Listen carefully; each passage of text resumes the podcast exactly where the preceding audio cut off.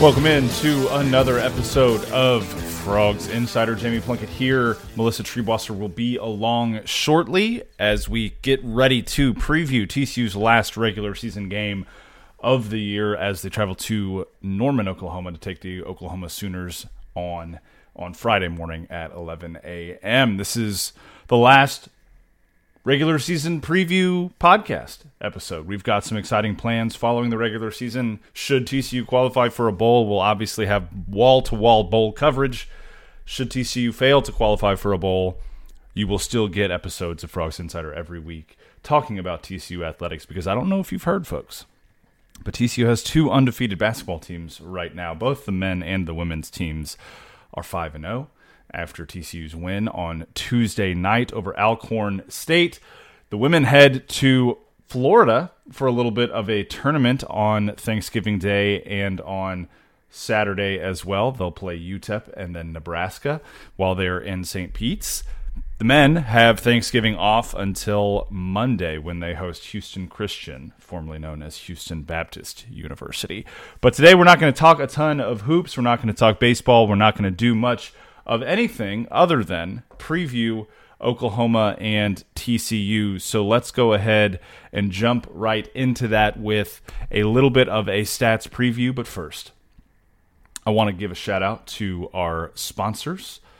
We love our sponsors over here at Frogs Insider, Hell's Half Acre Stadium Goods, and Home Field Apparel. Right now, Hell's Half Acre Stadium Goods has some of the best game day apparel that you could possibly, possibly want or need. Just go to hellshalfacresg.com and you'll be able to get all of the items that you need to be ready for game day, whether that's a football polo or a baseball polo, a hat, a hoodie, a pullover, a t-shirt, a koozie for whatever beverage you want to consume on game day. You can get all of that over at hellshalfacresg.com and let them know that Frogs Insider sent you when you check out over there. Also, if you're on the YouTube channel, which more and more people are, are checking out these days, you you'll notice that I am currently donning a home field apparel hoodie. It is not the Big Sky hoodie. This is the purple throwback TCU frog. I thought it was kind of appropriate because this is somewhat similar to the head of the horn frog that TCU wore on their helmet last week.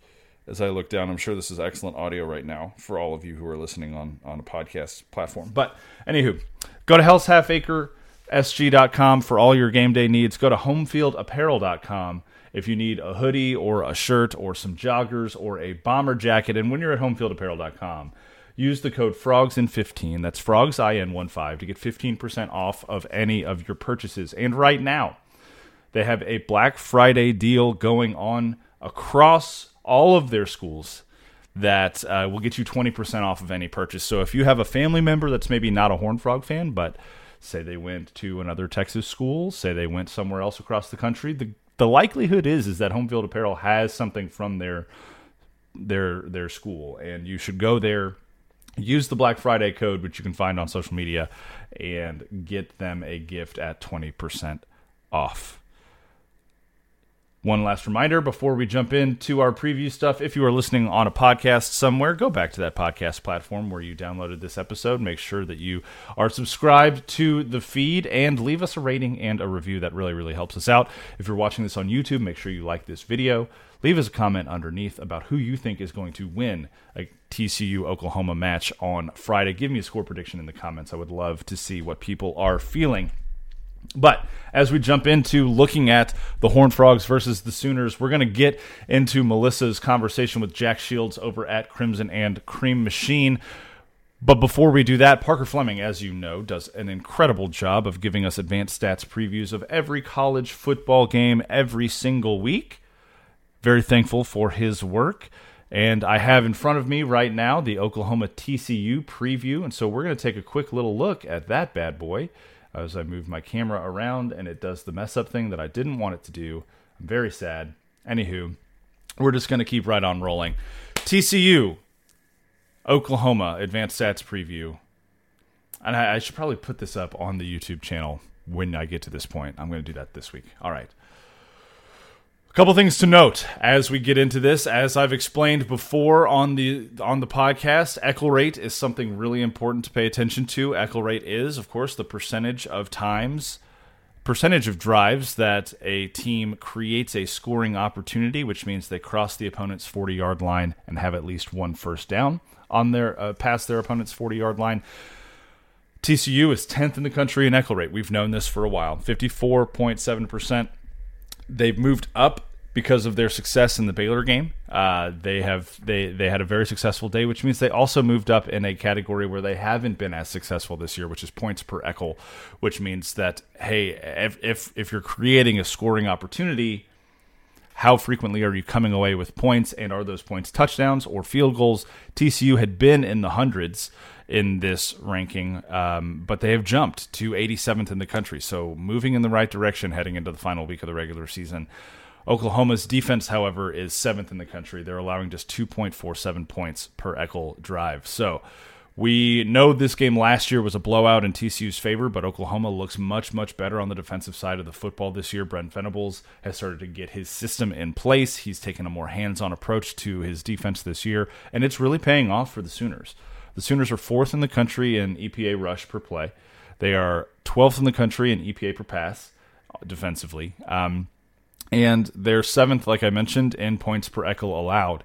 Uh, this is a defense that has a tremendous amount of success uh, in early down situations, a tremendous amount of success, success in fourth down, third and fourth down situations. Um, and they have one of the best EPA margins in the country at 0.127, sixth in the country in EPA margin. For comparison, TCU is 31st. So uh, Parker's advanced stats give the Frogs about a 7.68% chance of winning uh, to a 92% chance of winning for the Oklahoma Sooners. On the other side of the ball, though, so the, these two, this offense for TCU matches up pretty well against Oklahoma's defense. Uh, it's going to be a challenge, though, I believe, for for TCU uh, to maybe put a ton of points on the board defensively for the Horned Frogs. What they have to be aware of is, is Oklahoma's passing game. Oklahoma is ninth in the country in EPA per pass, uh, while TCU's defense is 52nd in the country in EPA per pass. So there's there's an opportunity maybe for Oklahoma to throw the ball a little bit on the Horned Frogs. These are pretty much dead even offense and defense. Sooners offense, Horned Frogs defense when it comes to the run game. So if TCU wants to find a way to take away Oklahoma's pass that might be a key to uh, staying in this game and maybe even pulling off an upset win in Norman, which would be their first win in Norman since 2005. Um, Oklahoma is incredibly good at creating scoring opportunities for themselves. They're ninth in the country in Eckel rate. They're tenth in the country in points per Eckel, which means that they score pretty much every time they have the opportunity to do so. Uh, which means TCU's bend don't break defense is going to be really really tested on Friday morning. So that was a really high level, really fast kind of rundown of this advanced stats preview. Again, Shout out to Parker at Stats War on Twitter. You can see all of his previews every single week. He will have bowl previews as well coming up as soon as those matchups are set. He'll have conference championship previews as soon as those games are set as well. Uh, he does an incredible, incredible amount of work, and really, truly, it's wild that he does it all for free. Uh, big shout out to my friend Parker for doing all of this work for free. Um, he has a link in his bio on Twitter where you can go uh, give him like five bucks for a beer. I know he would appreciate that. Um, so hit him up, thank him for his work, and uh, I know that I, I, truly appreciate all he does. I watch football differently now because of the way that Parker analyzes games, um, and it has made me a smarter football fan. Um, so Let's jump into the real preview. Melissa Triebwasser sitting down with Jack Shields over at Crimson and Cream Machine. They dive into this game a little bit more in depth. They talk about players to watch on both sides of the ball. We hear a little bit of predictions from both of them as well. So let's go ahead and jump into that right now. Good afternoon, everybody. Welcome to another midweek edition of the Frogs Insider podcast, part of the Dave Campbell's Texas Football Network. Um, I am joined this week to preview the potentially last TCU Oklahoma game by my friend and and one of the good Sooners out there in the world, Jack Shields of Crimson and Cream Machine. Um, you know, the only negative, and I said the same thing to to Kyle uh, at Longhorn Pod. The only negative about Texas and OU leave it is I will miss getting to chat up you and Gerald and Kyle. Other than that, deuces. You know, I think that's kind of how I feel. So, how how are you doing today, Jack?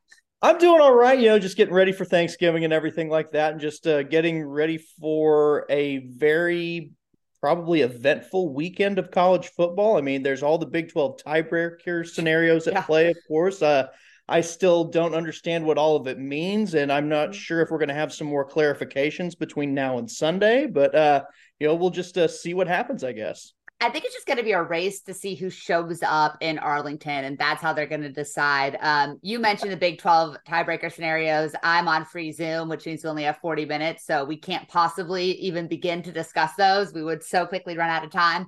Um, but uh, Oklahoma obviously has a lot of the line uh, Friday afternoon when they uh, welcome TCU to Norman, a place that the Horned Frogs have not won since 2005. They are still in play to make the Big 12 championship game in the nightmare scenario for uh, Brett Yormark and the conference uh, of Texas and Oklahoma being guaranteed to win the the last Big 12 uh, title of their tenure in the conference is right there. There's a lot that has to happen besides Oklahoma just beating TCU, but that's that's job number one for the Sooners. Uh, kind of looking at this from a 30,000 foot perspective, what do you think kind of the feeling is around the program and the fan base as far as how important it is to stay and play for a Big 12 championship? Well, I think it's definitely a big thing. I mean, especially when you're on the way out like that. I think everyone kind of had that marked at the beginning of the year. You know, the goal was to win a Big 12 championship, and that seemed like something that was in play in Brent Venables' second year. And uh, of course, heading out, that's something that you definitely want to do. I mean, that's that was the main goal, though. I mean, this you know, no one expected this to really be a national championship caliber roster yet, and that's perfectly fine. You know, there was a lot of roster turnover, everything like that, but the uh you know, general mood around the program was that this is just a much, much, much better roster than what you saw last year, of course. So it's definitely an encouraging sign heading into the SEC. They definitely seem a little bit more SEC ready, as they say, for sure. But um, you know, there's so many different tiebreaker scenarios. But I would say even if you know Oklahoma comes out on top on us, uh, I guess it's Friday. It's not, I'm used to saying Saturday. Yeah, right. But, um, you know, even if Oklahoma comes out on top on Friday and then, you know, if the chips don't fall where they need to fall, I would still say that Oklahoma fans are pretty satisfied generally with the direction of the program. And I think the, uh, the vibes are good, as they say.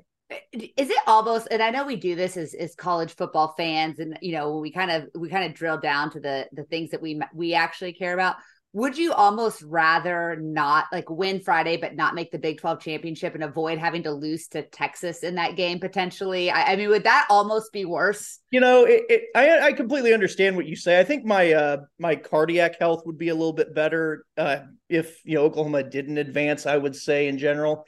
Having said that, you know when Oklahoma entered the Red River rivalry shootout, whatever you want to call it now the running game was just not where it needed to be at that point. It usually takes about five or six games for B- Bill Bedenbaugh's offensive lines to round into form as a uh, run blocking group.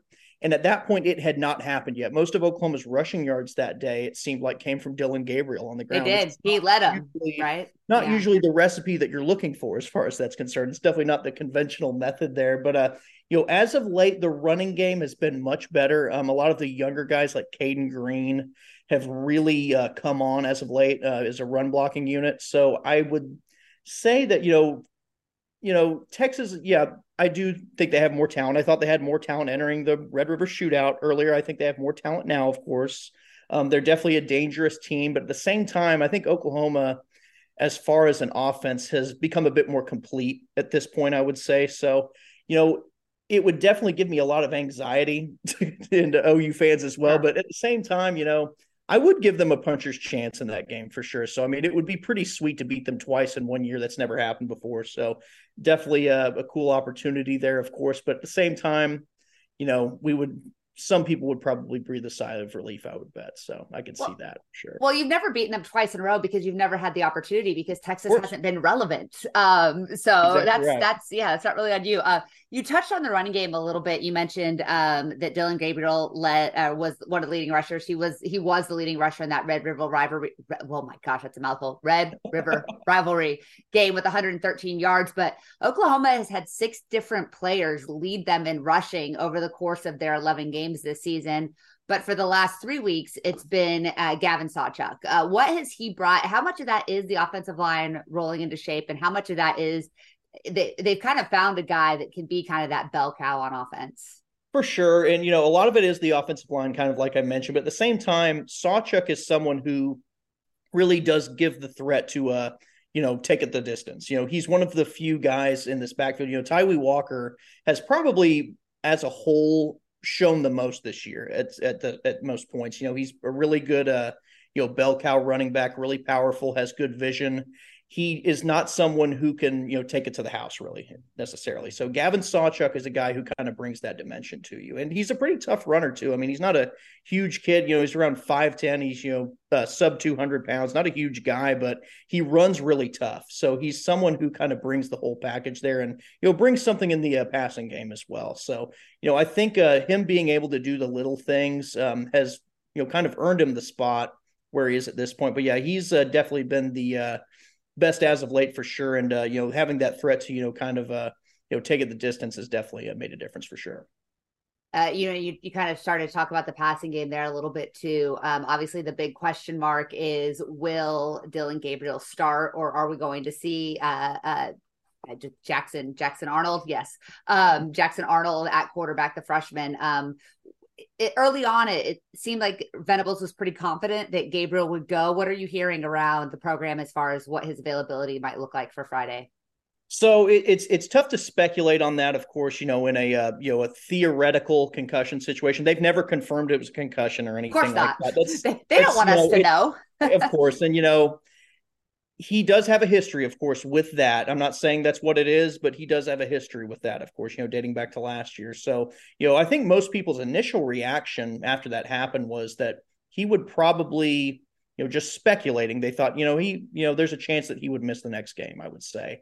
And I would say that's still probably a chance. And there's really not much coming out regarding any of that at this point. But, uh, you know, I wouldn't be surprised if it goes either way on that. You know, you know, he uh, Venables mentioned that you know if it keeps progressing the way that it does that you know you would expect him to play but that can mean a lot of different things. So you know you never really know on that. I would say uh i would expect either one to go on uh on friday for sure. You know gabriel i think you know there's a chance for sure but i would you know just speculating i'd say it's probably equally likely that we see jackson arnold on friday you know, Dillon Gabriel has kind of quietly put together a pretty elite season so far, and he doesn't give as much attention to some of the other big name quarterbacks. Obviously, um, Jayden Daniels and Bo Nix and Michael Penix, and um, even you know Quinn Ewers kind of get more attention nationally uh, than Gabriel has. But he's completing almost seventy percent of his passes. He's thrown twenty seven intercept or touchdowns to just five interceptions.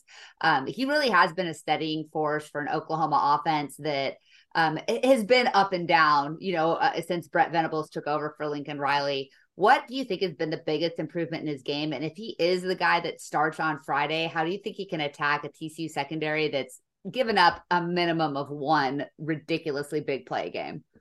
I think confidence has had a lot to do with it. Honestly, you know, last year, you know, he could take the top off of a defense with a deep ball to Marvin Mims or a Theo Wease, whoever it was back there at that point. But uh, you know, he wasn't someone who really showed you much as a scrambler. He didn't take a lot of risks uh, improvising or anything like that. This year, you've kind of seen him become a bit more of a gamer, I would say. And I think part of that is the fact that, you know, he does have a backup behind him who, you know, the I think he's encouraged now to take a few more risks with his legs at this point. Mm-hmm. Uh, because last year you saw what happened after he, you know, uh, left the equation last year. Oklahoma didn't have anyone behind him at that point, so they had to kind of uh, play it close to the vest last year, and you know be pretty cautious with him last year. This year, he's able to take more risks with, the, with his legs, both in designed runs and uh, you know scrambling out of the pocket. And he's been a really good improviser this year, I would say. You know, it brings you back a little bit to the quarterbacks that Oklahoma had early in Lincoln Riley's tenure. You know, you saw Baker Mayfield uh, and Kyler Murray, of course, who were great with uh, improvising. So that was a huge part of it. And uh, yeah, I think that has definitely brought a lot more to Oklahoma's offense because when plays break down, you don't necessarily have to throw in the towel at this point. You know, you can, he's been able to make something out of nothing a lot this year. And that's had a lot to do with it, I would say. You mentioned that capable backup. Uh, Jackson Arnold's red shirt has been burned now since he had to come in against BYU. So, so he has lost that that fifth year potential eligibility. eligibility. So there's really no no difference if he plays this weekend or not. Um, he, this is a true freshman, uh, a Denton kid, a North Texas kid. Um, not a ton of size, um, but but certainly looks like he's got the the type of arm that that can survive an SEC season. What have you seen out of him in in limited opportunities? And if he has to go, is there any drop in confidence on on Oklahoma being able to move the ball, or have you watched enough of TCU's defense to know that you'll be able to do that no problem?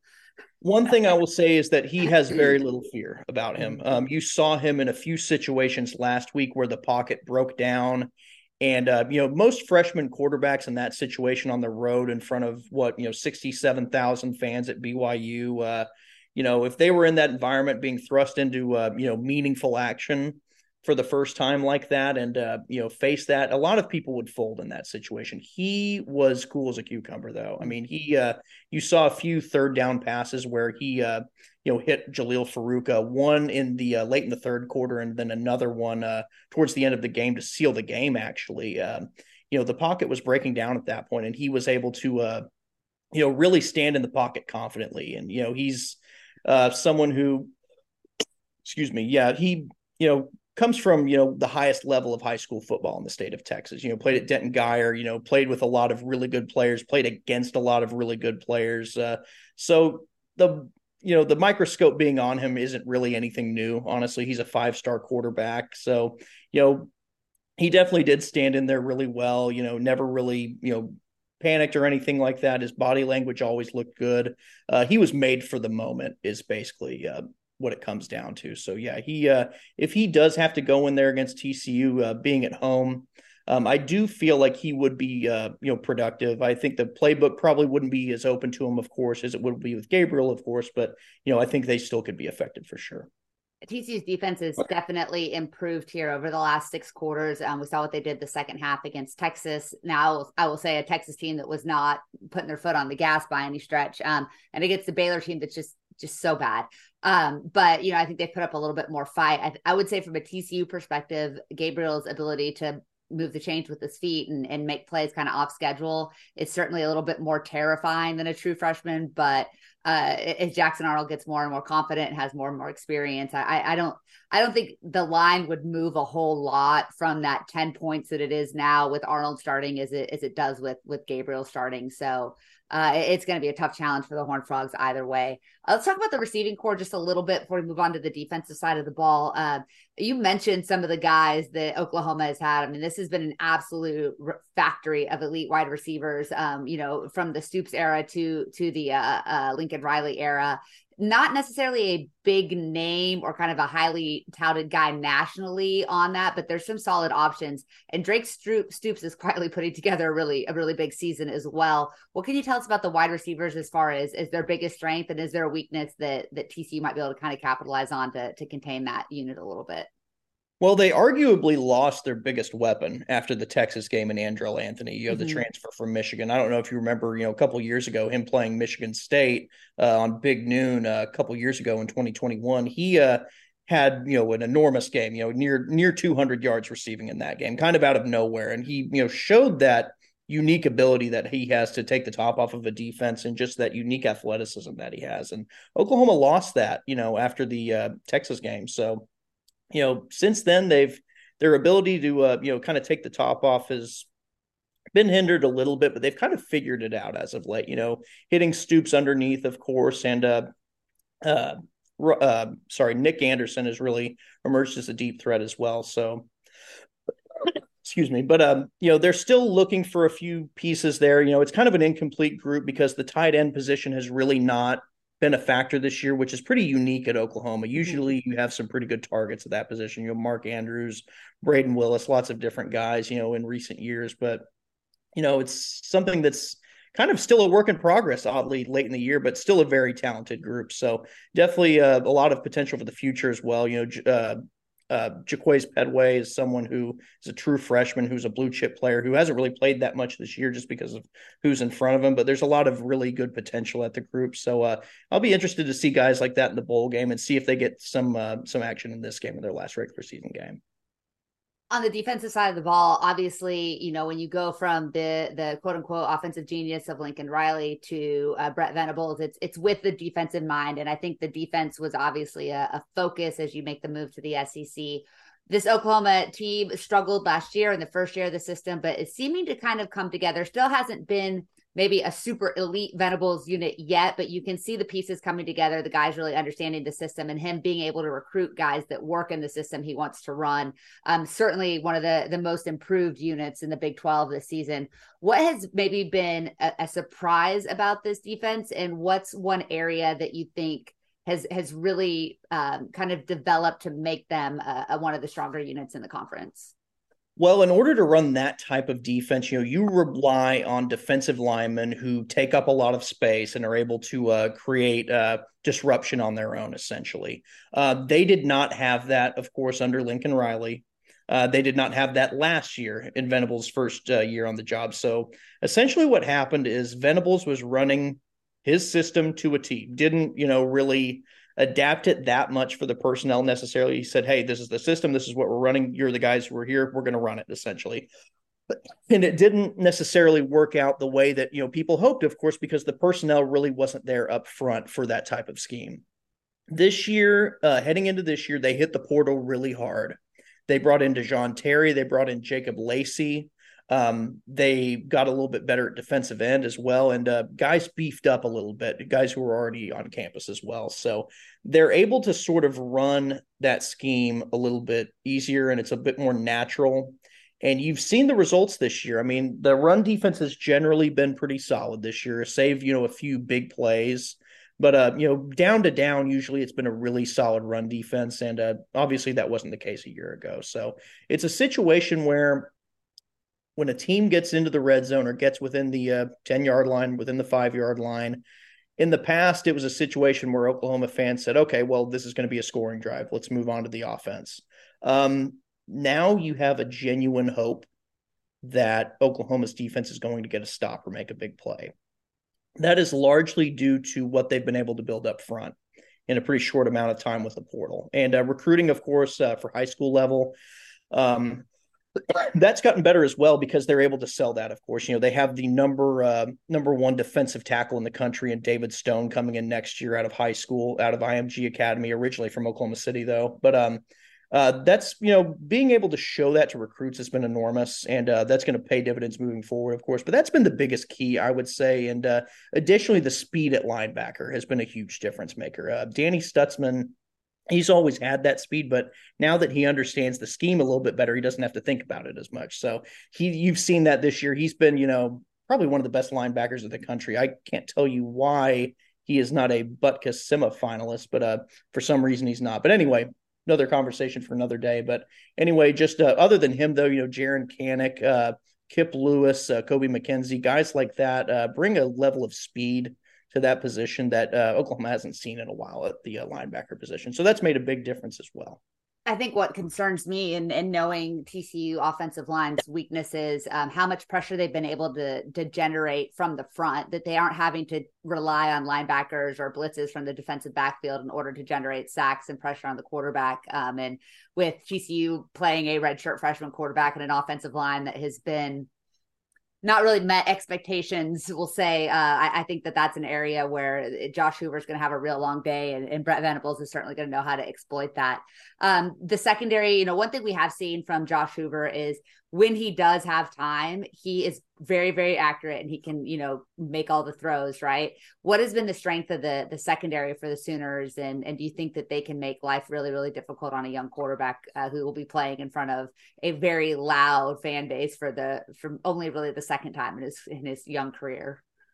Well, uh, jumping routes and making plays on the ball have been a big deal this year for Oklahoma. I believe at this point they are tied for the national lead in interceptions at this point, which is I don't even need to tell you is a major departure from what we saw in the past mm-hmm. with Oklahoma's right. defense. So, uh, you know, the turnover margin has been, you know, much better for Oklahoma this year, of course. Uh, so that's been a huge part of it. Just, uh, you know, basically identifying where the ball is, you know, turning around for the ball, something that would seem, you know, really simple to most people and really obvious to most people apparently wasn't, uh, apparently wasn't taught by the previous uh, coaching staff, but now you see that a lot. So, uh, and you know, the athletes are pretty good back there as well. Uh, you know, for the most part of this year, you know, first half of this year, Gentry Williams really provided a really good, uh, you know, a bigger, more physical cornerback that you saw that uh again Oklahoma hadn't had in a while, but uh, he's been out for a few weeks. But uh, Kendel Dolby and uh, Kani Walker have done a really good job in his place over the past few weeks. So uh, you know it's been a pretty good uh, cornerback unit. You know they've given up a few big plays, but generally you can count on them to uh, take care of business on third and long, fourth and long, things of that nature. So that's been a huge thing. And then again at safety, uh, the playmaking has been superb. And additionally, run support for the uh, at the safety position. It's been a while since uh, you know you've seen that at Oklahoma. Robert Spears Jennings uh, kind of brings your mind back to the uh, previous stint from Brent Venables, having guys like Roy Williams, uh, Nic Harris, Quinton Carter um, in the defensive backfield. Uh, you haven't seen guys like that who can really support in the run game like that and uh, he brings your mind back to that point. You know, big physical safety, and uh, so they have guys who are a lot more physical at that position as well. So it's definitely uh, been a revelation for sure. 10 different players have combined for 18 total interceptions. Uh, you didn't even mention Billy Billy Bowman, who's one of yeah. the most explosive defensive backs in the country. He's got two pick sixes, including uh, one for 100 yards. The other was 90 or uh, almost, I was I think was another big play too. So yeah, it was around 50 yards. Yeah, yeah, he is he has been um, terrifying. So uh, there's there's a lot of playmaking, like you said, that you haven't necessarily seen um, from an offense, uh, an Oklahoma defensive side uh, perspective under the last regime. Um, how much joy do Oklahoma fans take from Lincoln Riley's struggles in 2023 at SC? Like we know, like we know, and, and listen, I think you're a rational human being, Jack. You know what you know what he inherited, and there was gonna be as much like TCU. He got that first year bump, and then it kind of came back to earth. Um, there's some work to do with that roster, but it's it's still pretty nice, right? Well, I, I, mean, Oklahoma fans have taken no joy in that whatsoever. None, I mean, none, none, none, none, at all, none at all. Um, are all good people who, yeah, I completely understand why he'd want to live in LA as a very wealthy human. Like you get oh, of it. course, yeah. yeah. I mean, I mean, I, I, couldn't say that you know a lot of us wouldn't do the same thing in that situation, but uh, you know, I feel like the OU fan base feels a little bit vindicated mm-hmm. for the most part, you know, because you know, they were catching it from a lot of different angles, nationally, regionally, everything like that. You know, a lot of people would go so far as to say that Oklahoma's program was just going to drop off, just uh, just drop off the face of the earth, kind of like Nebraska, which that doesn't really make sense, you know, geographically recruiting perspective. I mean, it's a completely different situation. Yeah. It's apples and oranges. But uh, at any rate, you know, Oklahoma fans definitely felt vindicated from all of that. You know, they were able to say, I told you so. And that has been very satisfying, I would say. One thing I'll say a lot of the focus out there has been pointed at Alex Grinch, and rightfully so. Um, he hasn't produced good defensive units out there. Um, but I will say, you know, he was a major improvement over Mike Stoops whenever he came in. You know, he was fielding a, some pretty decent defenses at that point. You know, they were making some plays on defense. They were getting in the backfield. They were creating turnovers. They were doing exactly what it was designed to do. You know, his defense is uh, catered to stopping spread offenses, or, or at least mitigating a lot of the effect of that. Um, one thing I will say is gradually over time, uh, both at Oklahoma and at USC, the defenses gradually have become less physical over hmm. time. Mm. Tackling has gotten worse. Culture has gotten worse on that side. The finger that Oklahoma fans, their Oklahoma fans are pointing the finger in this instance more at Bennie Wylie hmm. than they are at Alex Grinch, the strength and conditioning coach. Um, he was someone who was a friend of Lincoln Riley's from his Texas Tech days, a guy who was on some reality show weightlifting huh. competition on NBC. Okay. Um, he he's described as a glorified CrossFit trainer which wow. there's nothing wrong with CrossFit, but it doesn't necessarily mesh with football culture. Yeah. Um, and you've you know that you know in the off-season workouts the person who's in charge of building that culture in the off-season is the strength and conditioning coach more than anyone else um, they're one of the biggest keys to the machine as far as culture building is concerned and uh, physicality discipline everything of that nature they're a huge you know, factor in all of that. Um, Bennie Wylie has shown that the situation has gradually gotten worse at both of those stops, and not enough people are pointing fingers at him nationally. I think that's going to start happening now that Grinch is gone, and they're going to find the common denominator in all of this. But uh, you know, as long as Bennie Wylie is at USC, it's not going to get fixed. You know, Oklahoma fans can tell you that, and I think uh, nationally, uh, people are going to start to uh, see that from uh, in the future. But anyway, yeah, again, no joy in all of this whatsoever. No, no. I, he's going to be in the NFL next year. I mean, you know yeah. he is. I mean, he's and he's. I think he'll be a good NFL head coach. I, I think he will be. I mean, the, the he's basically going to be calling an offense and uh, you know, you know, picking out personnel. You know, doing all that kind of stuff. So.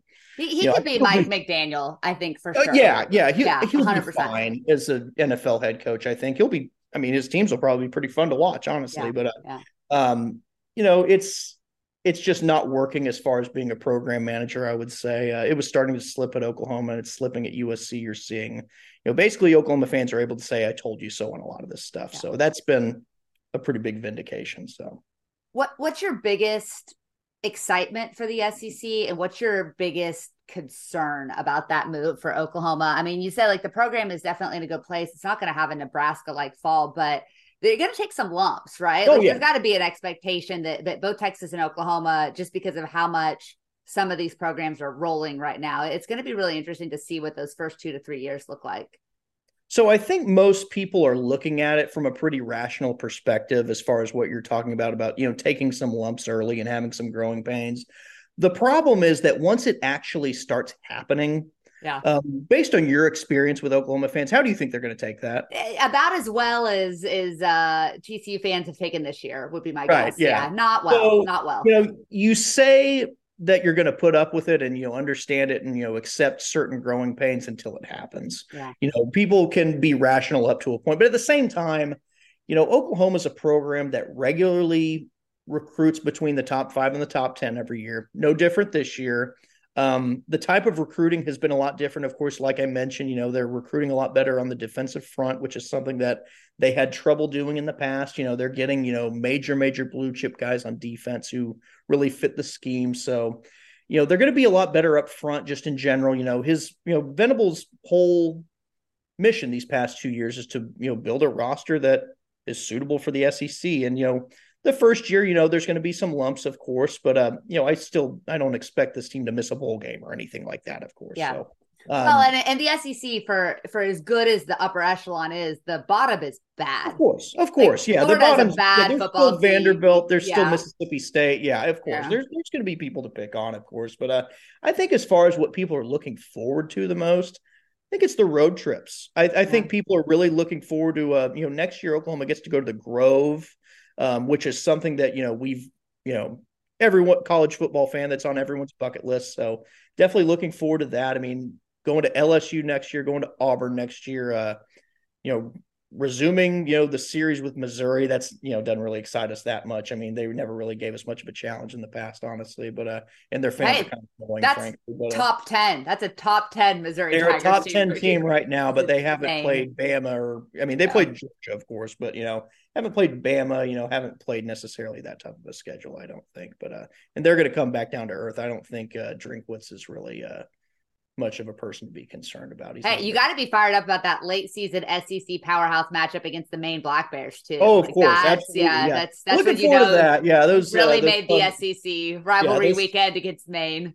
Those are going to feel like a reprieve, though, at the end of the year. I think Oklahoma fans will learn to kind of uh, appreciate those, I guess. But you know, it's definitely uh, you know it's going to be nice at least to get the, the late in the season. Can, so, can we uh, just can we just talk about this run though? Like the the fact that you've got Texas at Auburn, at LSU, at Missouri, Alabama, Tennessee, at Ole Miss.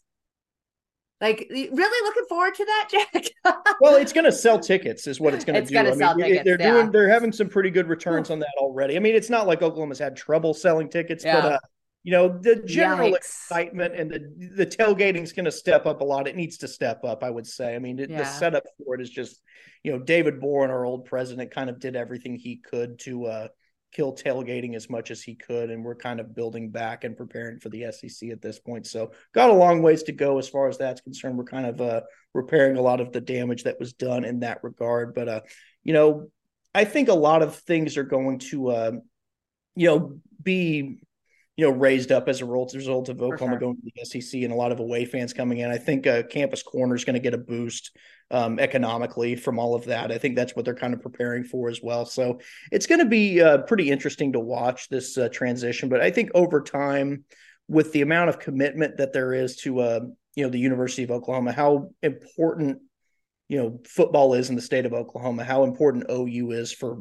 donors and everyone like that. I I, I don't think Oklahoma is going to have too much trouble keeping up in that regard, and I think they're going to stay nationally relevant. In addition they're moving to a 12 team playoff. Oklahoma yeah. could theoretically yeah. go nine and three in any they're given be in. Yeah. playoff. So it, you know, LSU's on the cusp of that this year at nine and three, and I don't think they're that good. So yeah. anyway, it's you know, it's a situation where I think we're still going to have a lot of fun. Um, I'll miss the Big 12. I mean, there's nostalgia there, of course, but uh, at the same time, I mean, the Big 12 that you're going to see next year isn't the Big 12 that I grew up anything like that. So yeah, the nostalgia only goes so far as far as that's concerned. But I mean, I'm always going to be someone who pays close attention to the Big 12. My wife's an Oklahoma State grad, so I mean, and I oh, how was how was that weekend at home, man? This year, um, Ooh, I, I think rough. I think we're ready for. bed. I think both of us are ready for Bedlam yeah. to be put to bed. I think Oklahoma State fans are ready for I think we're all ready for a little break, essentially. Yeah. Oklahoma State fans are fine. They got the last one. They're they, fine right yeah, now. Yeah, they're basically perfect for them. I'm worried that they're going to run away from a rematch in all it's eternity smart.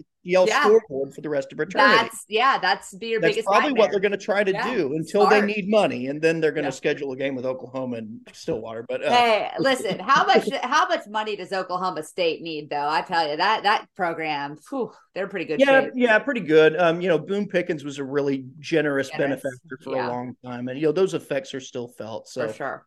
Yeah, for uh, sure. Yeah. Most important question. I'm not going to ask you to give me a score prediction or, or win loss because we all know what you think and we all know what's likely. And there's a reason this game's 10 point spread.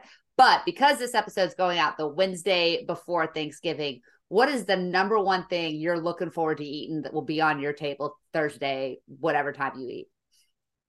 Ooh, I like dark meat turkey. Okay. Um, I like a fried turkey. Fried turkey, dark meat turkey. That's that's I like a I like to lay claim to the drumstick. Okay. The leg. You know, that that's what I like to lay claim to if I can.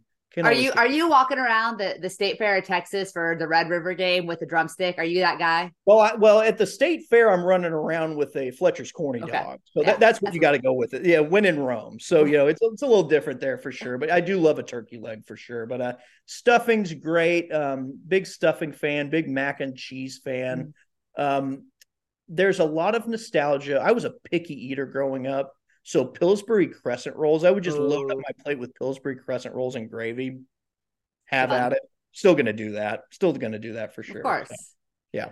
All right. Where can people find you, find your work, and find all this great Oklahoma sided information on this big Black Friday showdown for bowl eligibility or a shot in the Big 12 title game? Yeah, uh, crimsonandcreammachine.com on SB Nation. So yeah, you can find us there. You can find us uh, at CC Machine on Twitter as well. Twitter is uh, where we're pretty active, so that's where you can find us for sure. Awesome. Thanks so much, Jack, for taking some time uh, in your holiday week. And I hope that you have all the crescent rolls and turkey legs of your dreams on Thursday and I, a nightmare on Friday. That's what we're going for. Will do. Definitely for the first thing. All right. I want to give a big thanks to Jack for his time um, taking his time on on a holiday week to sit down with Melissa and preview this football game. Very thankful for him. Uh, a little bit disappointed that we're not going to hear from Jack as much moving forward. For those of you that have been listening to shows that Melissa and I have done over the years, you'll know that Jack has been uh, a guest on the podcast pretty much every year since TCU has been in the Big 12, and we've previewed this game because you know, we came from Frogs of War over at SB Nation. Uh, Jack is still over there at Crimson and Cream Machine. Um, and uh, we a long-standing relationship with him. Great, great, great person. Thankful that he had the time this week to to do this, and, and best of luck to him and the Oklahoma Sooners as they move off to the SEC. We've got mailbag stuff here in just a moment as well, but before we get into that, three games that I am watching this week. There are some obvious ones, right? The Egg Bowl happening on Thanksgiving Day. Very excited about that one. The under on Iowa Nebraska is something that I'm going to be keeping a very, very firm eye on. It's at 26 and a half. If you got it earlier this week, I think it's dropping down to 26, maybe even 25 and a half, which is absurd.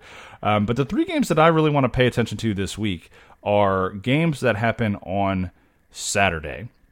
Obviously, Texas Tech and Texas happening on Friday night. That's a game that everybody's going to be keeping an eye on as well. Can the Red Raiders do the funniest thing of all time? We shall see. But three games that I am paying attention to this week. The first one is 11 a.m. on Fox. We all know it's Ohio State and Michigan. I am very intrigued to see what Ohio State can do against this Michigan run game because I'm if if oh, if Ohio State can take away to an extent Michigan's run game, that will force JJ McCarthy to show uh, all the hype that he's been getting is real. I don't know that it is. We saw JJ McCarthy in the Fiesta Bowl last year against TCU. Watched him live in that game. He had a pretty rough first half. Threw a, obviously two pick sixes in that game as well. When he started moving with his legs, that was the most efficient Michigan's offense was all day. Um, if Ohio State can find a way to keep him contained in the pocket and shut down Blake Corum in this really, really good Michigan running game, uh, I'll be curious to see if Ohio State can can maybe pull off the upset. Because in my opinion, Ohio State has the best athlete in college football. They have the best player on the field that day in Marvin Harrison Jr. And if he can get loose and get going, I think the Buckeyes might right the ship. And heck, who even who, who knows? They might even they might even save Ryan Day's job while they're at it by taking down the Michigan Wolverines. Uh, very excited about that football game. We'll be paying a, a, great amount of attention to that football game. The next game that I am paying attention to is another one that uh, folks will probably be keyed in on, and that is Texas A&M and LSU. Obviously, Jimbo Fisher is out. Jeff Traylor can't escape questions at UTSA about whether or not he's already interviewed for the Texas A&M job. But the real reality is, is that they put up 51 points last week on Mississippi State, and now they play an LSU defense that hasn't stopped anybody all all season long, uh, and they've got an LSU offense that has you know another one of the best athletes in the country, and Jayden Daniels, who should be more in the Heisman conversation, I think, than he is at this point, um, despite LSU having three losses. And uh, I'm very excited to see this. This could be one of those like oh my gosh, they over is 66 and a half and they were they were low by 15, 20 points kind of situations. Um, so I'm excited to see how much these two teams can score on each other uh, in a game that is in Baton Rouge. That is Saturday at 11 a.m. on ESPN. So get your multi box ready to go to Ohio State, Michigan, and Texas A&M, LSU at the same time. And then the third game that I'm very interested in watching on Saturday is the Iron Bowl. It might be cliche, it might be washed. You, you might say, Jamie, why why are you picking these three big games? But in reality, I mean, I'm going to be watching Iowa State, Kansas State, but I think Kansas State runs away with that game. Sorry, Iowa State fans. I don't think it's going to be that entertaining. Meanwhile, I think coming off of a loss to New Mexico State at home by three touchdowns, Auburn is licking its wounds and feeling really bad about itself.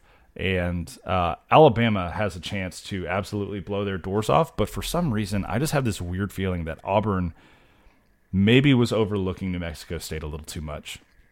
Getting ready to host their rival, first year head coach Hugh Freeze. 10 and 1 Alabama coming to town, ranked 8th in the college football playoff. They are was that 14 and a half point favorites. And everyone has started to kind of talk all year about how oh Georgia's Georgia's taking a step back because you know they've lost so much to the NFL. Kirby Kirby's going to have a, a hard time three-peating. It hasn't been done in so long. Alabama quietly has put together a very good season outside of losing to Texas and whatever happened against South Florida that one week that they benched their starting quarterback. Um, and and all of this momentum was going kind of hey Alabama's kind of maybe back on top and maybe Nick Saban still got it and and uh, I I just don't know. Georgia's a machine. That's obviously a story for a different day. But I think Auburn's going to make this really, really close. I think Auburn's going to make this really, really close. I think Jordan Hare is going to be absolutely rocking. And I think that if Auburn can contain Alabama's run game, specifically at the quarterback position, uh, this is going to be a really, really close football game that people are going to enjoy watching. I don't know that Auburn necessarily wins, but I think they're going to give Alabama a little bit of a scare. And that's something that I think we can all agree would be very fun to watch. So, those are three games that I am watching this week. Let's jump right in, though, to the mailbag. We got some really good, good questions this week over at hornfrogblitz.com. Um, and as I jump into this mailbag section, right now over at hornfrogblitz.com and all across 24/7 sports, we are running the best sale of the year. It's our Black Friday offer. You can get access to all of the message boards, all of the content over at Horn Frog Blitz. The VIP discount is 75% off. That's less than $3 a month. You have access to the biggest, funniest, most chaotic TCU community on the planet. You'll get to you'll get all of the content that I that I post on the site. You'll get all of the recruiting nuggets and content that Jeremy Clark posts on the site. You'll get moderated into oblivion by Pastor Frog as well. What's not to like about that situation for less than $3 a month? Go over, sign up right now on the website, 75% off of an annual subscription.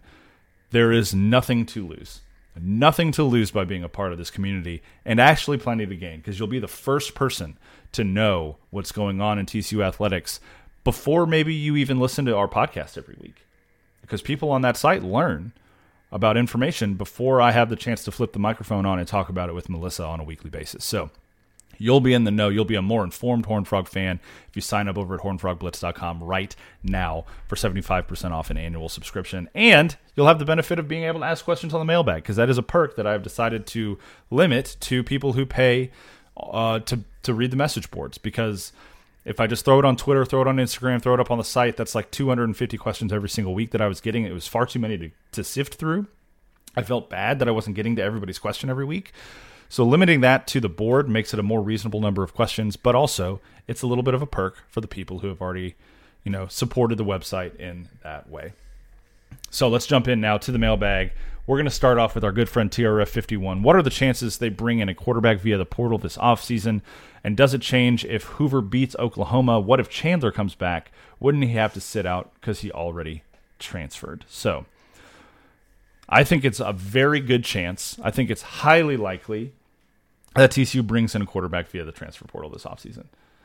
Whether that's someone who will come in and start, whether that's someone who will come and compete, whether that's someone who is designated as a backup safety option, I don't know yet. But I I would be shocked if TCU did not bring in a quarterback from the transfer portal this offseason. I don't think that changes if Josh Hoover beats Oklahoma. I think it might change who they look at in the portal a little bit if Hoover beats Oklahoma. But the reality is is that coaches don't make decisions like this based off of one game. They didn't make their portal decisions last year because of a one game that Chandler had or one game that Max had or whatever it was. They didn't make their they're not going to make their portal decisions based on whether or not Josh Hoover beats Oklahoma. I don't think that that's a reasonable way to run a program. Uh, it feels incredibly reactionary, and Sonny Dykes simply is not very reactionary in that way. Um, I think that he hopes that Josh Hoover is, plays well enough to beat Oklahoma. I think that he's doing everything in his power to prepare Josh Hoover to play well enough to beat Oklahoma. And I don't think that changes the fact that, regardless of whether or not Josh Hoover and Chandler Morris are both back on this roster next year, TCU needs a third quarterback. Whether that's as the starter or as the third string, TCU needs a third quarterback on this roster. Hauss Hejny is going to be on this on, on this roster next year, yes, but I think having a third quarterback with college football experience is a necessity moving forward for this team. You don't want you don't want to get into a situation where if Chandler comes back and he's hurt again, if Josh goes down, now you're relying on a true freshman in Hauss Hejny. Uh, I've said it on the on the podcast before. Putting people in situations before they're ready can be more damaging than holding them back and developing them.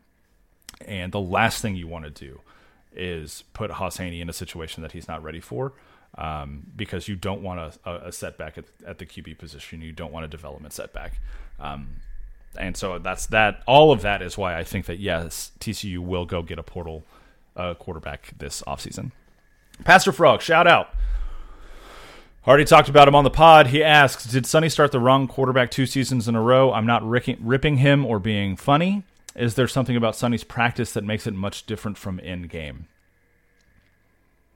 I don't think he started the wrong quarterback two years in a row. I think he started the quarterback that looked the best in practice two seasons in a row.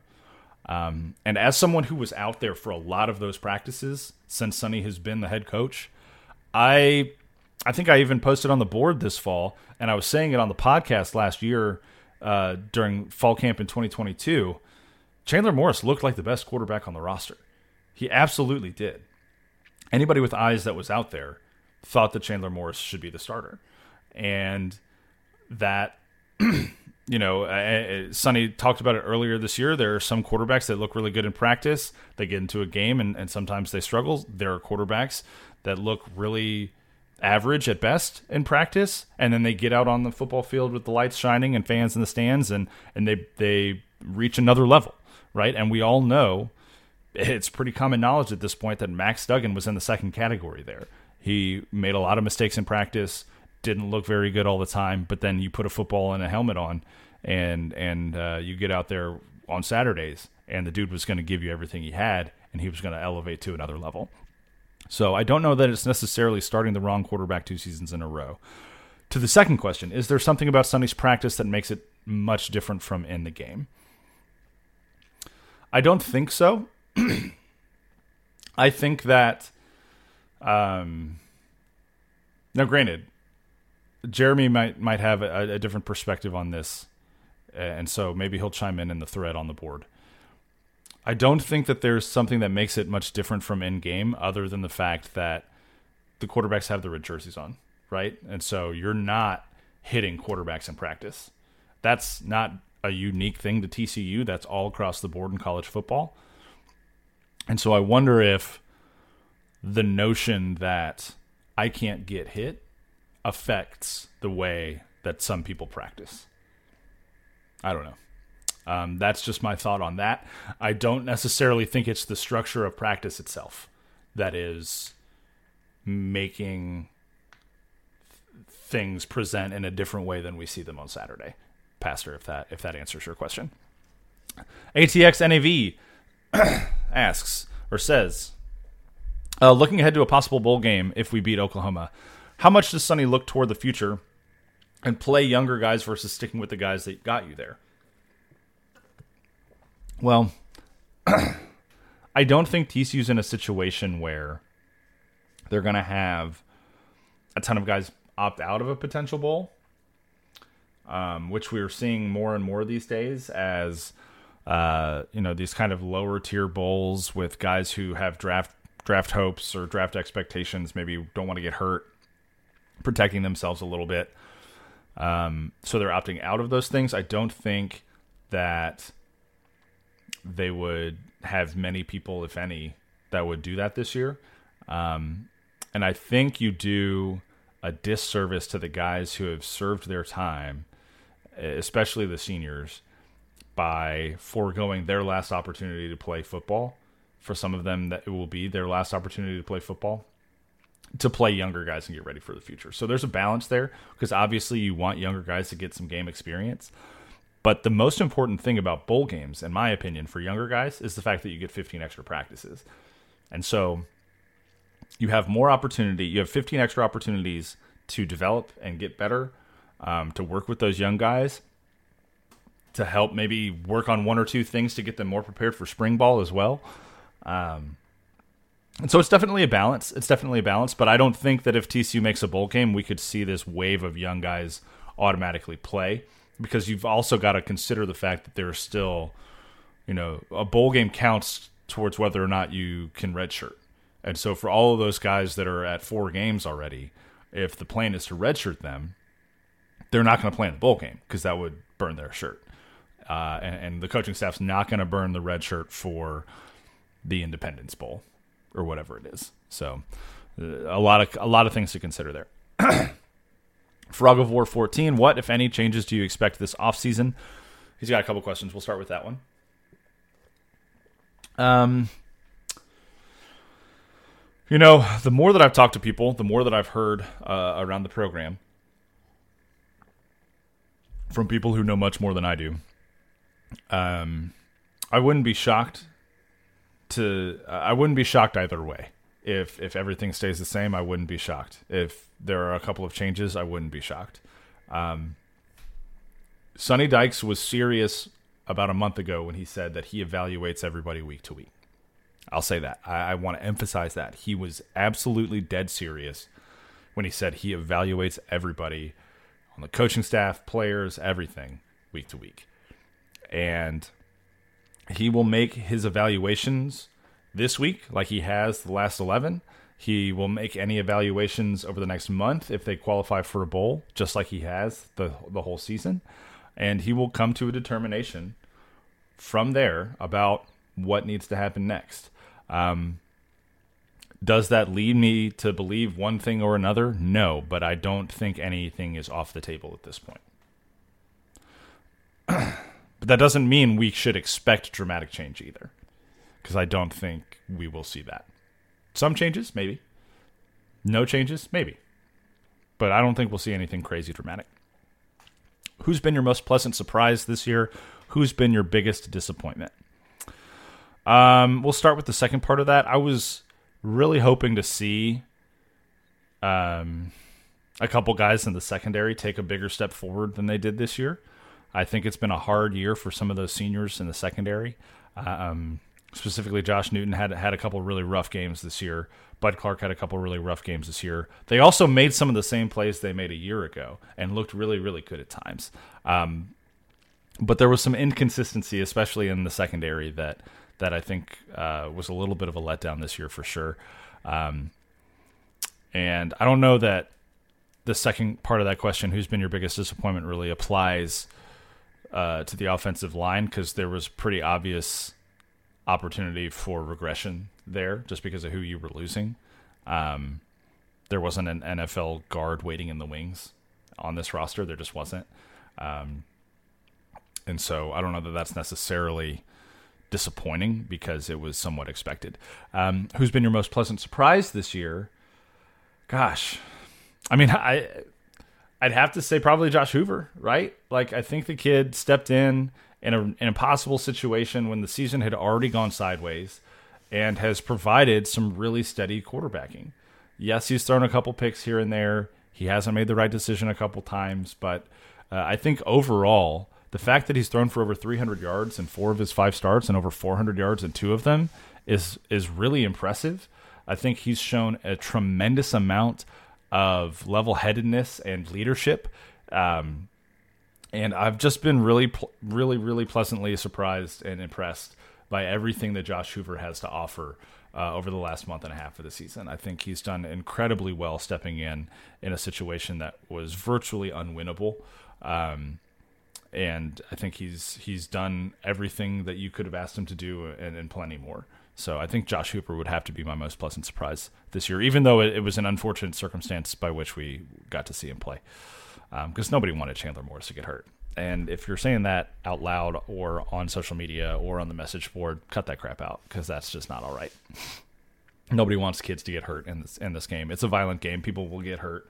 It's it's a, a, a guaranteed fact of life that people will get hurt playing football, but you never want to see it happen. You never want to see it happen. Um, the third question by Frog of War 14. There was a thread earlier this week, but where do you feel TCU sits in NIL stack rankings in the new Big 12 after Oklahoma and Texas leave? I think they're in pretty good shape. I think they're in really good shape. Um, you're not going to see TCU sling big, big, big checks around at specific players, um, but you're also not going to see them miss out on guys simply because of NIL, if that makes sense. They've got a really good war chest. There's obviously the flying T is always going to bang that drum to give and support. And if you feel comfortable doing so, I, I would encourage you to do so um, because that's the way the sport is going these days. And if you want TCU to be successful, that's a that's going to be an important aspect of it. Just there's no way around it.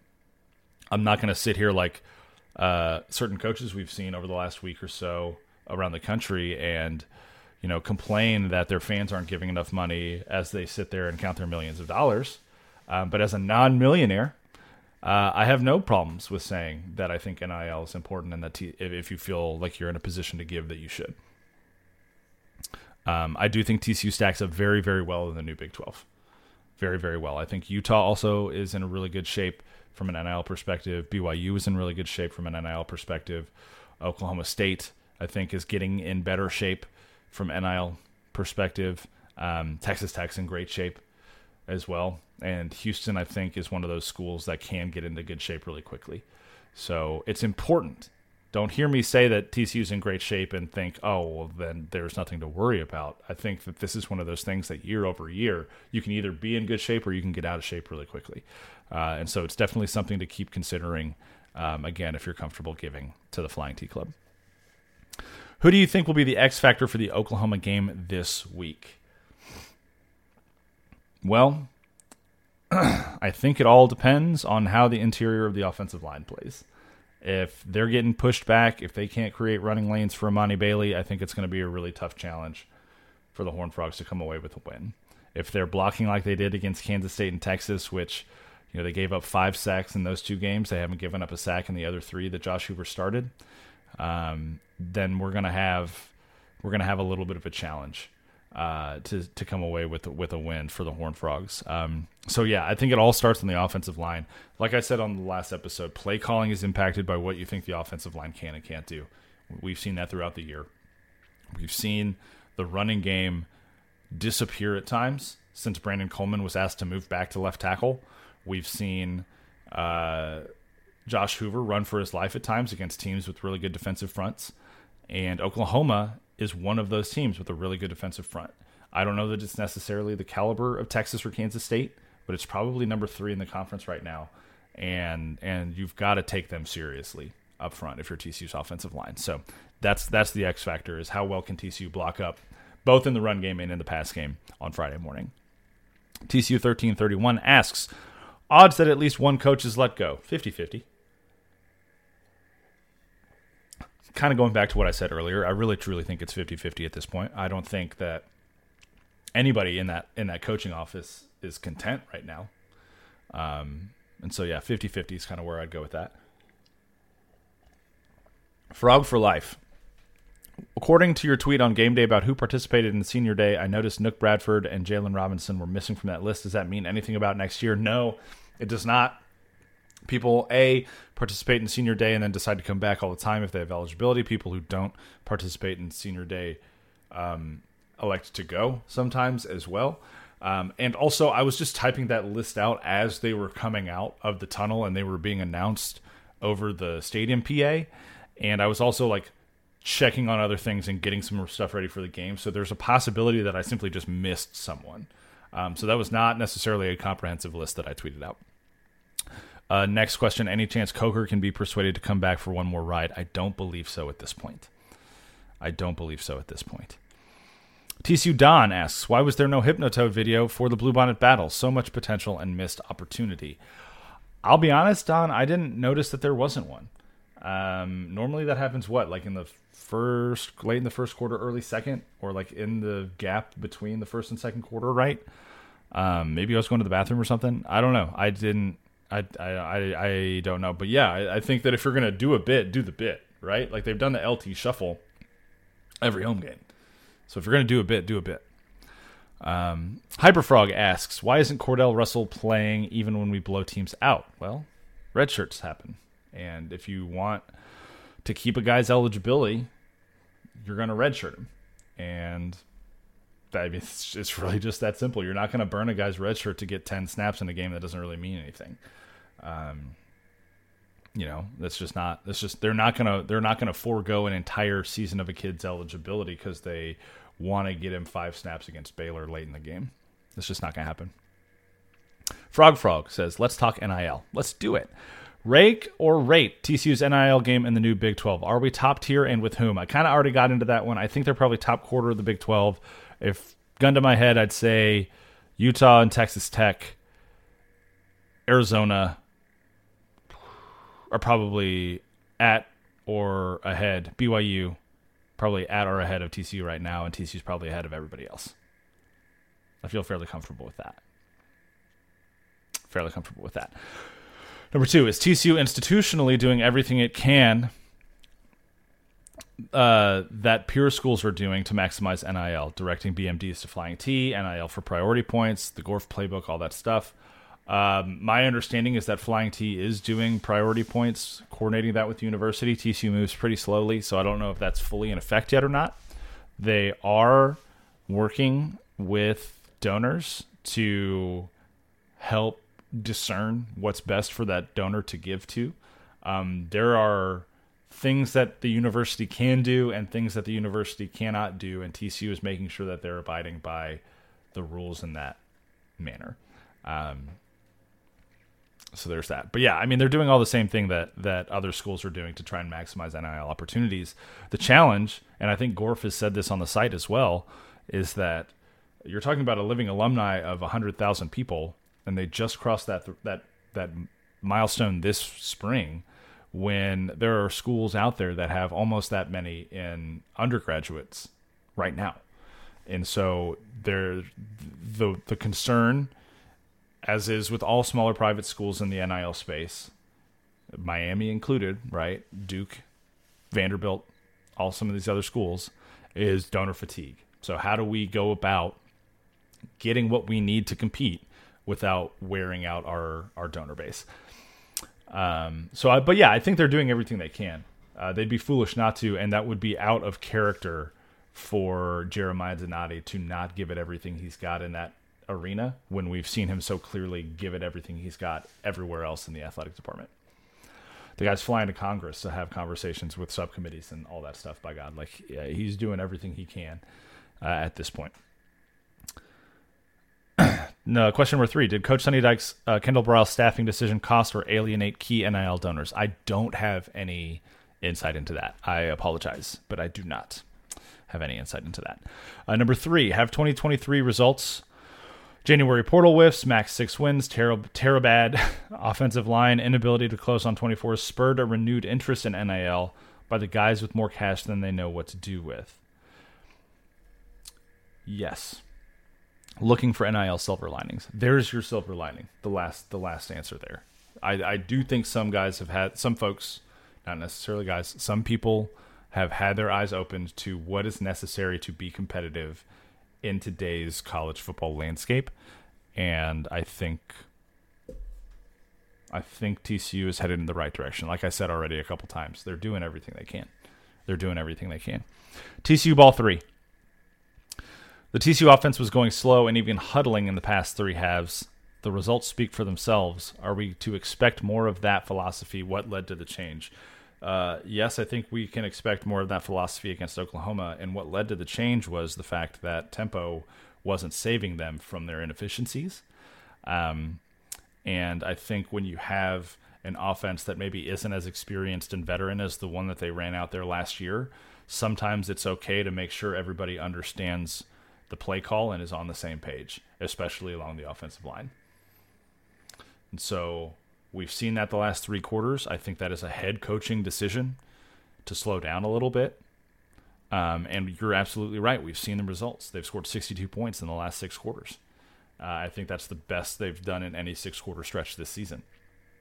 So um, I could be wrong. Maybe Colorado in the first half of Nicholls, but even that I don't think got to 62. So um, that the results absolutely do speak for themselves and i think that we will continue to see this philosophy moving forward because the reality is is that if tempo is hurting you you got to move away from tempo um, and, and, make sure that execution is your priority. Tcu frogs 09 what can be done to help the running game? Block better. It's a it's a foolishly simple answer but they can block better. And to take some of the heat off of the offensive line because i piled on them already a little bit in this podcast Emani Bailey can be a hair more patient at times because there are definitely moments where he runs into the back of his blockers instead of waiting a beat and then hitting the hole. So I think that there is a collaborative effort that can be done to help the running game take a step forward, but at the same time, like none of it's going to matter if the offensive line can't line up and block like they're supposed to. Annoying group of 20 asks a couple questions here. Why didn't we get that last stop versus Texas?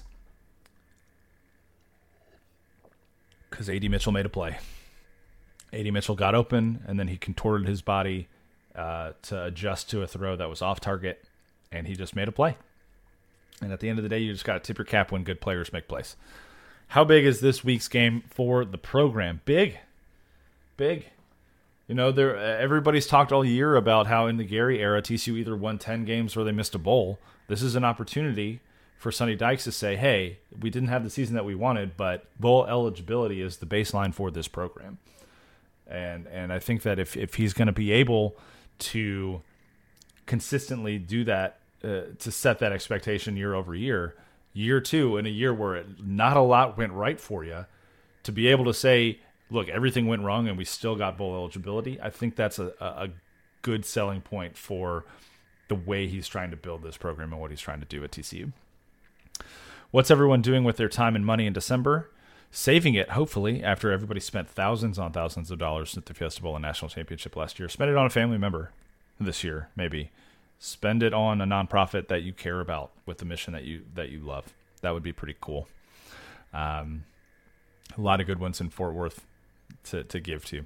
Top five most important returning players or must keeps in 2024. Mm. You need you need bodies in the trenches, right? Like it would be fun to say, "Oh, this wide receiver, this quarterback, this." Uh, you need bodies in the trenches. That's where this whole game starts, and I think it's important to keep on to these young defensive linemen. It's important to keep some of these young offensive linemen who maybe are going to be competing for starting spots next year. Um, the anybody in the trenches, you got to hold on to them. Anybody in the trenches, you got to hold on to them. Did we miss just how hard the offensive line adjustment from Riley to Ricker to Kendall to Ricker would be? Is that if the same OL was running Riley's offense, would it be any better? I that's a good question. I don't know that these offenses are different enough for it to matter a ton. Um, and let's be real, this offensive line has pass blocked pretty well this year. Once they switched um, Coker back to right tackle and Coleman back to left the running game has been the challenge.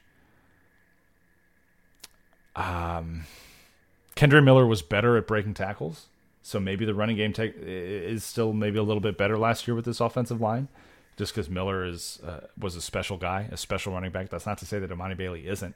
Just Kendre Miller did really impressive things last year, and now he's playing for the New Orleans Saints, right? So, um, I think I think this was just a, a, regression, maybe a little bit of a bigger regression than anybody expected, but a regression that was uh, that that was expected generally because of what you lost from a talent perspective last year.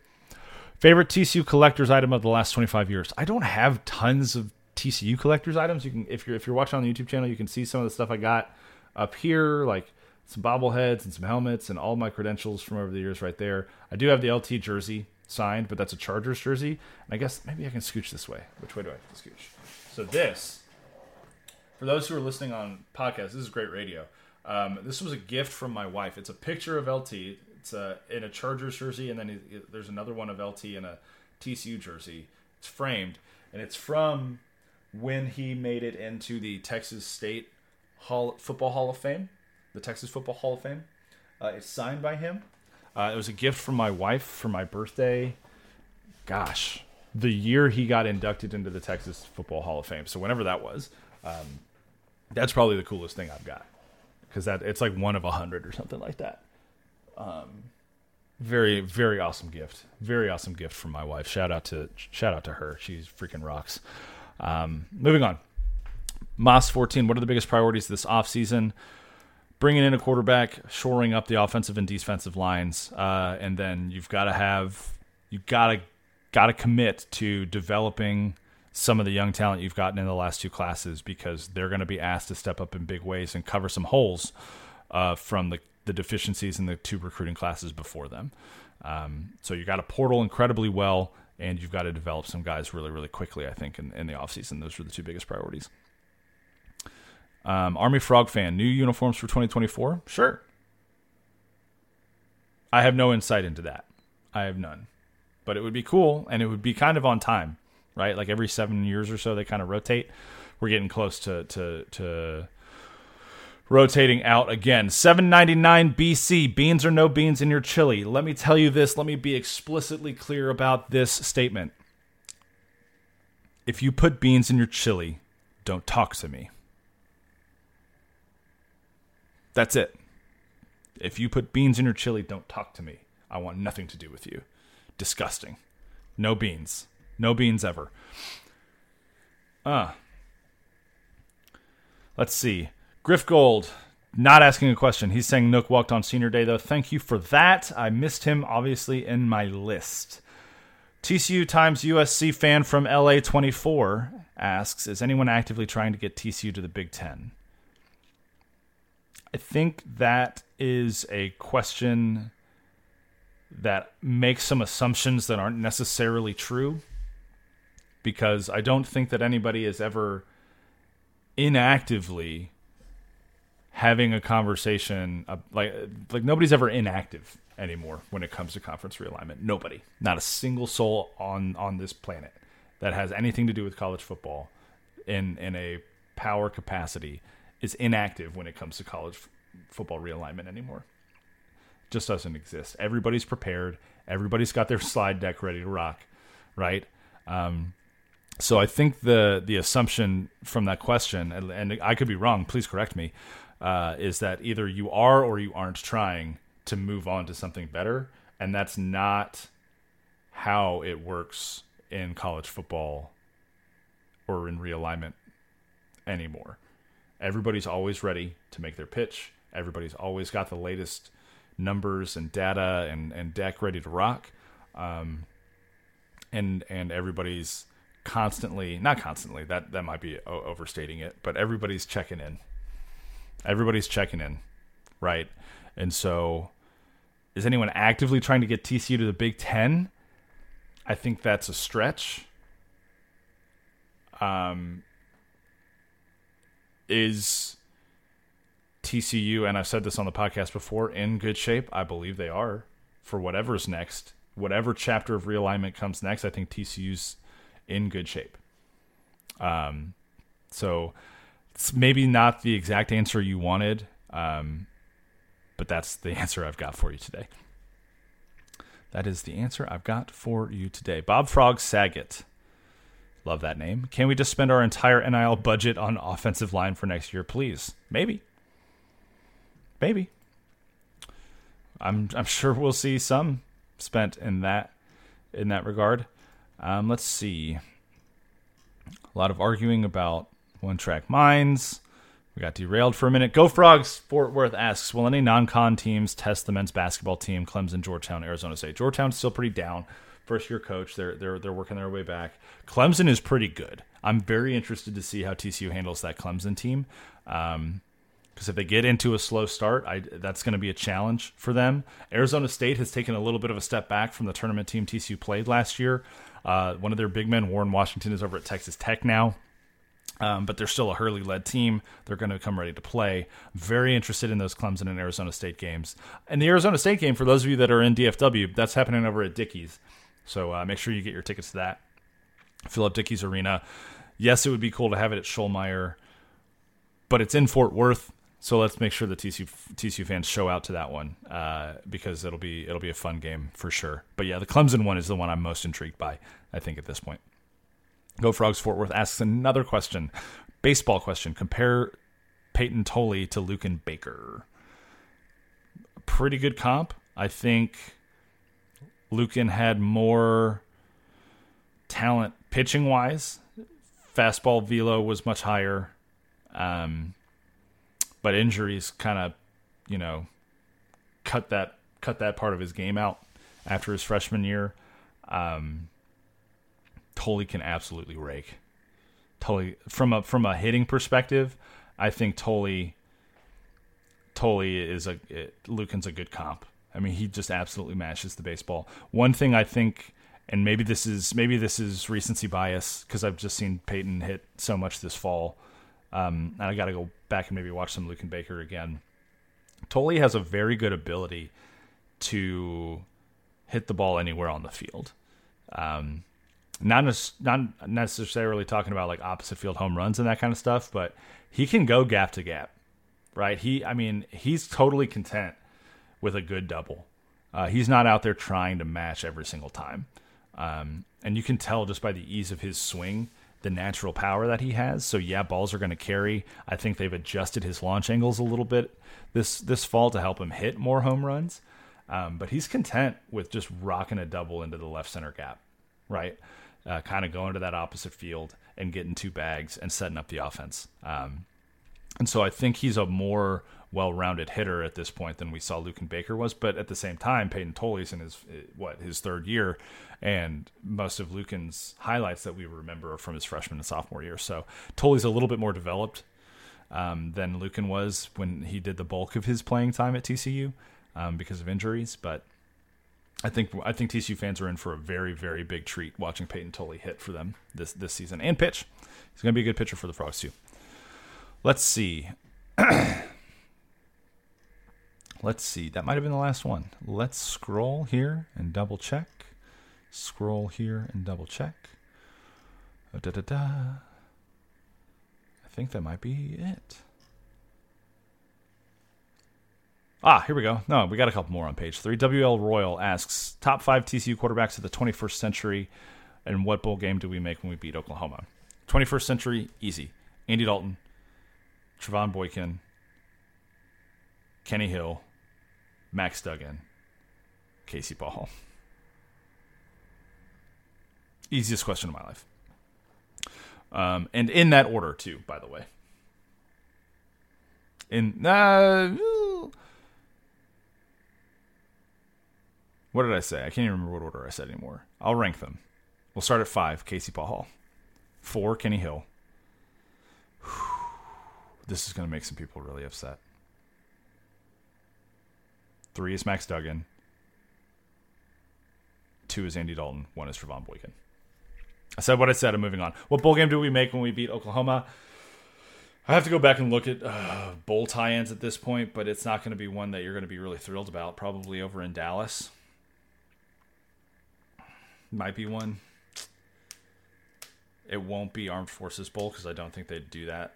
I don't think they'd put TCU in a bowl game in their own stadium, but that would kind of be the one in play from a slot perspective.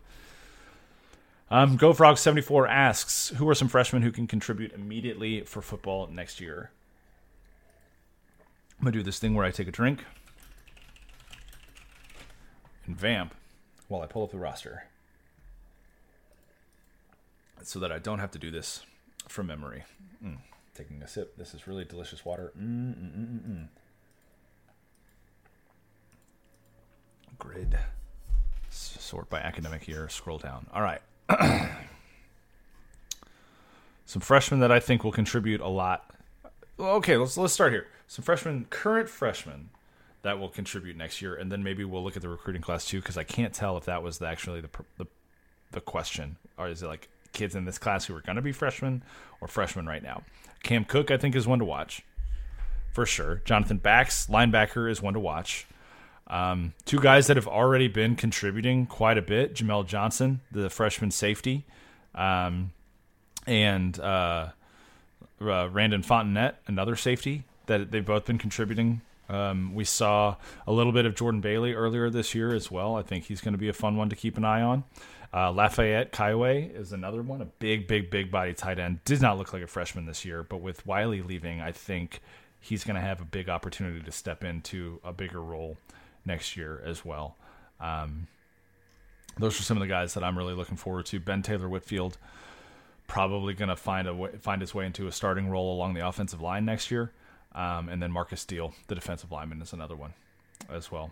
Heck, Avion Avion Carter. This is a really guys. This is a really really good recruiting class that TCU brought in two years ago. The, this freshman class is is impressive, um, and there there are a lot of guys along this along this roster that that could contribute in a significant way um, next year. So that's you know that, I think that's something really fun to to look forward to uh, and and get excited about, or or the fact that the coaching staff has done a tremendous job of bringing talent in in the last two classes. Um, I know that a lot of people aren't very satisfied with the 2024 class, but it's still got some incredible talent on it. Jeremy Payne, four star running back, Kyle Baker, four star wide receiver. Obviously, everybody loves Hauss Hejny. a really, really legitimately good edge rusher in Travis Jackson as well. Um, all guys that I think could could be contributors as, as freshmen. Hopefully not a ton because they've got some development of other guys coming along, but still some some really good hopeful things I think to to to look out for uh, this upcoming year for the Horn Frogs. Um, that's just going to do it though for this episode of Frogs Insider. Thanks to everybody that asked questions. Thanks again to Jack Shields for taking the time to talk to Melissa and preview Oklahoma. Shout out to Parker Fleming for the advanced stats preview as well. Um, we will be back, as always, with a recap of the Oklahoma game. You can find that episode wherever you get your podcasts on Monday morning.